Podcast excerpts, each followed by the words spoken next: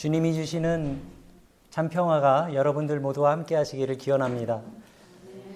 어, 저의 최근에 그 여러 가지 건강이나 저의 상황이 저로 하여금 예배가 얼마나 소중한지 어, 그리고 얼마나 저에게 위로가 되는지 모릅니다.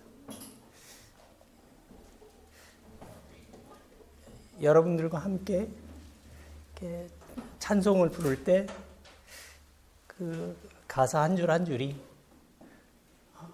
저에게 아주 깊은 은혜가 되고 또 위로가 되고 또 새 힘을 얻게 합니다. 그리고 이렇게 하나님을 예배하는 우리들이 한 자리에 모여서 찬송하고 기도하고 또 말씀을 나눌 수 있는 이 자체가 아, 저에게는 너무나 행복한 일입니다. 그래서 어, 이번 주간에 어, 이제 치료가 있, 는 주간이라 좀 힘든 한 주간을 보냈는데 또 어저께 우리 교회 그 재직분들이 어, 저희 가정에 찾아주셔서 함께 또 교회 일도 의논하고 함께 식사도 나누고 하면서 어, 또 기쁨도 맛보고 오늘 또 이렇게 좋은 일기 가운데 여러분들과 함께 예배 드릴 수 있게 하신 하나님의 은혜에 감사를 드립니다. 우리가 신앙의 삶을 삶을 살아가는 사람들에게는 어, 먼저 감사의 삶이 있어야 합니다. 어, 저는 이 신앙생활에서 가장 중요한 것이 이 감사라고 생각합니다. 그리고 우리가 이 말씀을 우리의 생활의 척도로 삼는 기준이 되는 그런 삶이 또한 우리에게 있어야 합니다. 그런데 이러한 감사와 말씀을 우리의 삶의 기준으로 삼는 그러한 삶은 기도를 통해서만 얻을 수 있는 신앙의 삶입니다.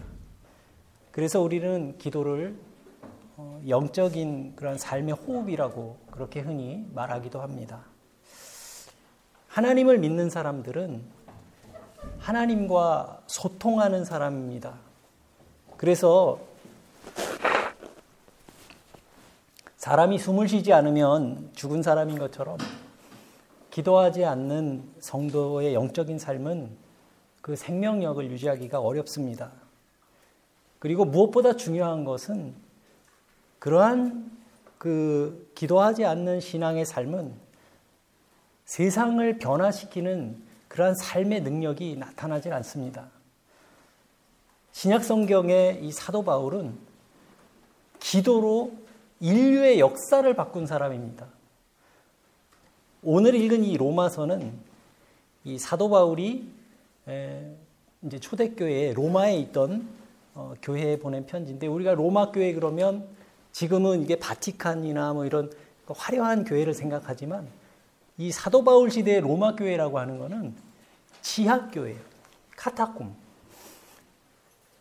잡히면 죽임을 당할 수도 있었던 근데 예수를 믿는 사람들이 로마의 그 지하에서 어, 숨어서 살던 그런 시대에 교회가 로마 교회입니다.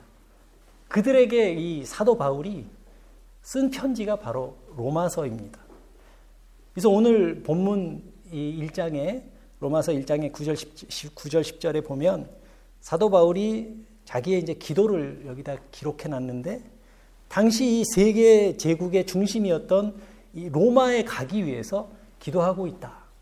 이렇게 어, 기록했습니다. 실제로 사도 바울은 다마스커스로 예수 믿는 사람들을 잡으러 가는 길에서 부활하신 예수님을 만난 후에 수많은 체험을 통해서 기도의 사람이 되었고 또 큰 비전을 품고 자신의 삶을 기도로 채워간 그러한 사람이었습니다.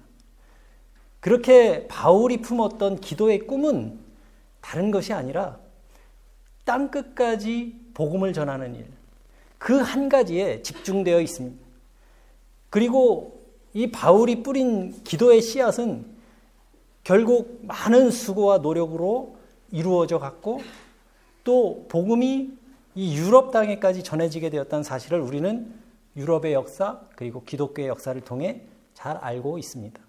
우리는 이렇게 사도 바울의 기도의 비전을 통해서 모범적인 기도에 대해서 우리가 생각해 볼 수 있습니다. 사도 바울의 기도는 자기 자신의 안이나 편안함이나 안락함이나 아니면 세상에서의 성공하는 것에 머무는 것을 넘어서는 기도였습니다. 그러나 하나님의 뜻에 붙들린 열정적인 복음 전도자였던 이 사도 바울도 보통 사람들도 보통 사람들이 일생에 한 번 진짜 겪을까 말까 한 일들을 경험해야 했고 그에게 아주 몹쓸 질병도 찾아왔습니다. 이 사도 바울이 알았던 그 질병을 어, 신학자들은 간질이었을 거라고 생각을 합니다만은 이 고린도후서 12장의 말씀을 보면 바울이 자기 몸의 그 질병의 치유를 위해서 주님께 세 번이나 간구했다 이렇게 어, 기록하고 있는데 이 복음 전도자로서의 사명을 다 하려고 했던 그 바울의 간절한 그 기도는 결국 이루어지지는 않았습니다. 그렇지만 바울은 고린도 교회에 쓴 이 편지에서 자신의 기도에 대한 주님의 응답을 기록해 뒀습니다. 그것은 바울에게 뿐만 아니라 이 말씀을 읽는 모든 이들에게 새로운 은혜의 지평을 여는 것이었습니다. 바울은 깊은 기도의 간구 가운데 어떠한 음성을 듣게 되냐 하면 내 은혜가 내게 족하다. 이는 내 능력이 약한 데서 온전하여짐이라 라고 하는 주님의 음성을 듣게 됩니다. 오늘 말씀을 듣는 우리에게도 이 한 구절의 말씀은 큰 은혜가 됩니다. 기도하는 성도는 내 삶을 채우시는 하나님의 은혜가 있다는 사실을 잊지 말아야 합니다. 우리는 쉽게 환경을 탓하지만 우리의 연약함 가운데 주님의 능력이 나타남을 우리가 신뢰할 수 있어야 합니다. 그래서 지금은 하나님의 은혜가 부족한 시대가 아니라 하나님이 이미 베푸신 그 은혜를 은사로 사용하는 사람들을 찾아보기 어려운 시대를 우리는 살고 있는 것입니다. 나의 연약함이 주님의 능력을 온전하게 나타내는 도구가 됨을 인정하는 진실한 믿음의 영혼들이 절박한 그러한 시대인 겁니다. 사랑이 메마르고 또 진리가 메마른 시대를 우리가 살아가다 보니까 어느새 우리의 믿음의 지평이 좁아져 가는 것 같습니다. 실제로 성도들의 기도와 그리고 간구가 나와 가족의 안위와 그 평안함에만 머무는 때가 많고 또 우리의 기도의 능력이 내 교회의 울타리를 넘어서지 못하는 경우도 많은 것 같습니다.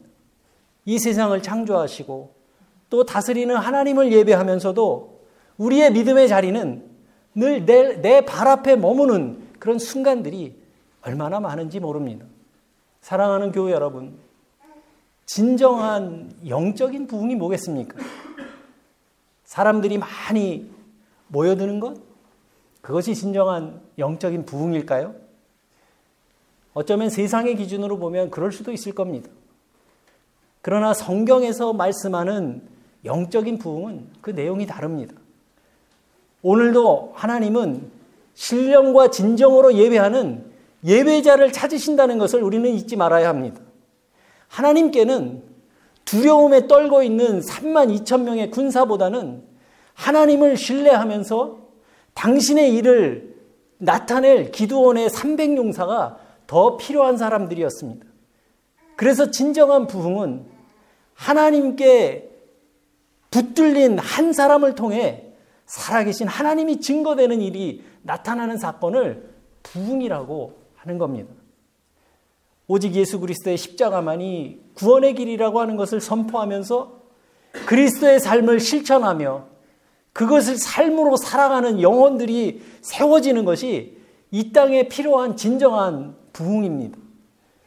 그래서 교회는 예배 공동체로 모이고 하나님의 말씀을 그 안에서 배우고 또 세상으로 파송되어 나가서 복음을 전하는 사, 사명을 다하는 일에 우리가 집중해야 하는 겁니다. 그리고 성도들의 기도의 지평이 내 주변의 울타리를 넘어서 교회와 세상을 향한 하나님의 비전을 품은 그러한 기도로 성숙해져 가야 하는 겁니다. 하나님의 나라를 이 땅 위에 넓혀간다라고 하는 말의 의미는 이 땅에 교회의 개수가 많아진다는 그런 뜻이 아니라 이렇게 그리스도의 영에 붙들린 영혼들이 점점 더 늘어간다는 말을 의미합니다. 이것이 이 땅에 진정으로 필요한 선교요, 부흥의 역사가 될 것이기 때문입니다. 그렇지만 우리가 성경의 이야기를 통해서 바울의 이러한 간절한 기도의 소망이 이루어진 것을 알고 있지만 또한 우리가 잊지 말아야 할 것도 있습니다. 그것은 사도 바울의 이러한 기도들이 이루어지기까지는 긴 인내의 시간이 필요했다는 사실입니다. 사도 바울의 모든 강구는 정말 참 좋은 기도였고 또 믿음의 기도였고 하나님께서 기뻐하시는 기도였음에도 불구하고 그의 간절한 기도의 소망은 금방 이루어진 것들이 아니었습니다. 우리의 기도의 자리도 다르지 않습니다. 우리가 마치 깊은 맛을 내는 장을 담그기 위해서는 좀 기다림에 숙성의 시간이 필요한 것처럼 하늘의 품, 뜻을 품은 우리에게도 인내와 기다림이라고 하는 숙성의 시간이 반드시 필요합니다. 사도 바울은 환란과 고난 중에도 낙심하지 않으면서 기도하기를 포기하지 않았습니다. 로마를 거쳐서 땅 끝까지 복음을 전하고자 했던 그의 꿈은 늘 현재 진행형이었습니다. 오늘 본문 13절에서 바울은 이렇게 말합니다. 내가 여러 번 너희에게 가고자 했지만 지금까지 길이 막혔다. 이렇게 말합니다. 바울은 복음 전도라고 하는 선한 뜻을 가지고 있었지만 그에게는 난관이 있었던 겁니다. 그렇지만 15절에서 바울은 오히려 더 뜨거운 마음으로 말합니다. 할 수 있는 대로 내가 로마에 가서 복음을 전할 수 있기를 원합니다. 그런 간절한 소망을 이야기합니다. 예수님께서는 당신의 공생의 삶을 사시는 동안에 늘 시간이 날 때마다 한적한 곳에 나아가 기도하셨고 또 제자들에게만은 그 기도를 포기하지 말라고 늘 당부하셨습니다. 여러분들에게도 믿음의 깊이를 더해가며 꾸준히 인내하며 기도하는 기도의 자리가 마련되기를 바랍니다. 하나님께서는 인내의 기도를 반드시 들어주십니다. 우리는 때때로 우리의 기도가 응답되지 않고 또 하나님이 내 기도를 마치 거절하시는 것처럼 느낄 때, 느껴질 때가 있습니다. 이렇게 지연된 기도의 응답에 우리의 마음은 조급해지기도 합니다. 그때 우리는 먼저 우리의 기도의 모습을 돌아볼 수 있어야 합니다. 거기에는 하나님 앞에 서 있는 우리들의 죄의 문제가 해결되지 않은 경우가 아주 많기 때문입니다. 그리고 성경을 통해서 우리가 깨달을 수 있는 또 다른 것이 있는데 그것은 지연된 응답에 대한 것입니다. 응답이 주어지긴 하지만 지연되는 응답의 경우입니다. 바울이 체험한 은혜 가운데 하나가 이 지연된 기도의 응답이었습니다. 하나님의 때를 인내하며 기다리는 겁니다. 우리가 창세기의 아브라함의 이야기를 잘 압니다. 아브라함은 백세의 이삭이라고 하는 아들을 얻습니다. 그런데 왜 하나님께서 아브라함에게 하늘의 별과 같이 저 땅의 모래와 같이 자손을 약속하신 것이 아브라함이 75세였을 때 하나님은 아브라함에게 자손의 약속을 하셨는데 이삭을 얻은 것은 100세가 되어서였습니다. 왜 그랬을까? 우리가 성경 말씀을 읽으면서 절대로 놓쳐서는 안 되는 아주 중요한 관점이 하나 있는데 그것은 이 성경의 주인공은 사람이 아니라는 겁니다. 창세기를 우리가 보면 믿음의 조상들의 이야기가 쭉 기록되어 있지만 창세기의 주인공은 아브라함도 아니고 이삭도 아니고 야곱도 아니고 요셉도 아닙니다. 언제나 이야기의 중심에는 하나님이 계십니다. 성경은 끊임없이 이 메시지를 우리에게 전달하고 있습니다. 그리고 그 하나님을 신뢰하라는 겁니다. 아브라함과 사라의 그러한 인간적인 바램이 완전히 바닥 칠 때까지 그들의 소망을 지연시키셨다는 것은 그 때문입니다. 우리의 기도의 자리를 한번 살펴보시기 바랍니다.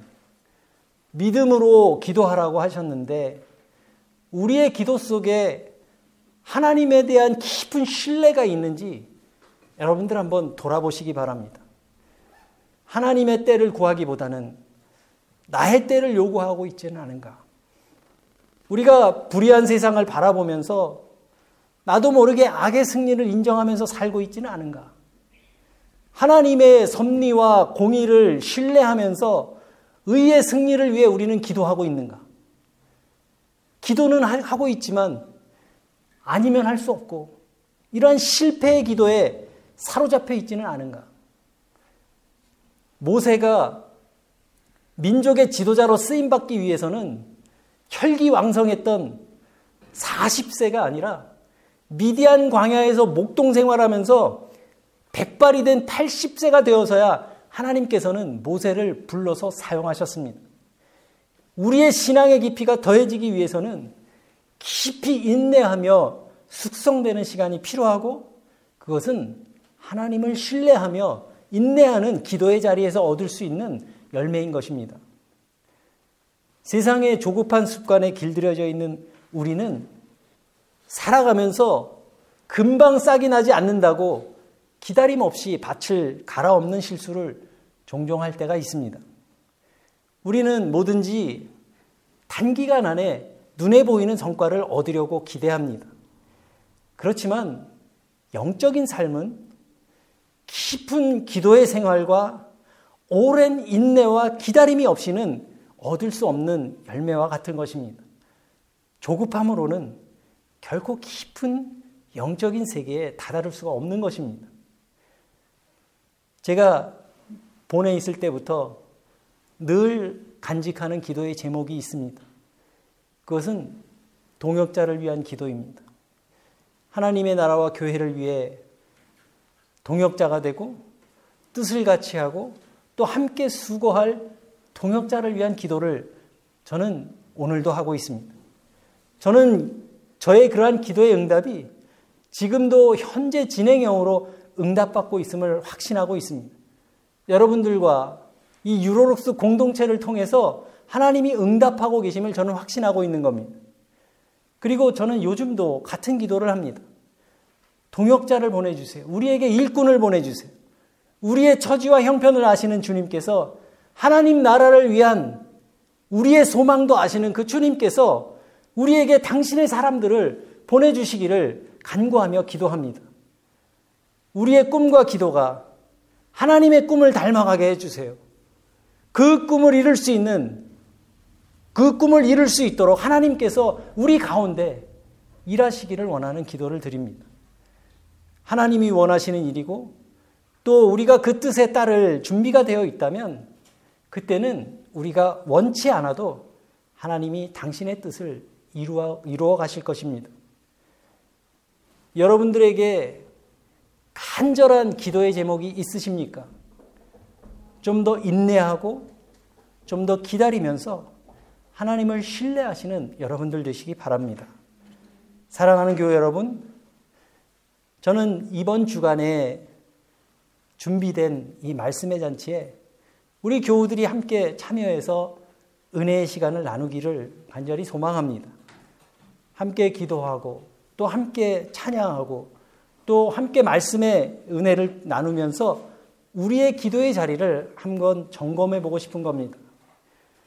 그리고 우리의 기도의 지평이 나와 내 가족, 그리고 우리의 교회의 울타리를 넘어서 이 땅에 하나님의 나라를 향한 비전의 꿈으로 우리 유로룩스 공동체에 그런 영적인 성장이 있기를 바랍니다. 인내하며 기도하는 여러분들의 그 기도의 자리에 우리의 깊은 영혼의 숨소리를 들으시고 또 거기에 응답하시는 하나님께서 우리를 선하신 길로 인도해 주시기를 간절히 소망합니다.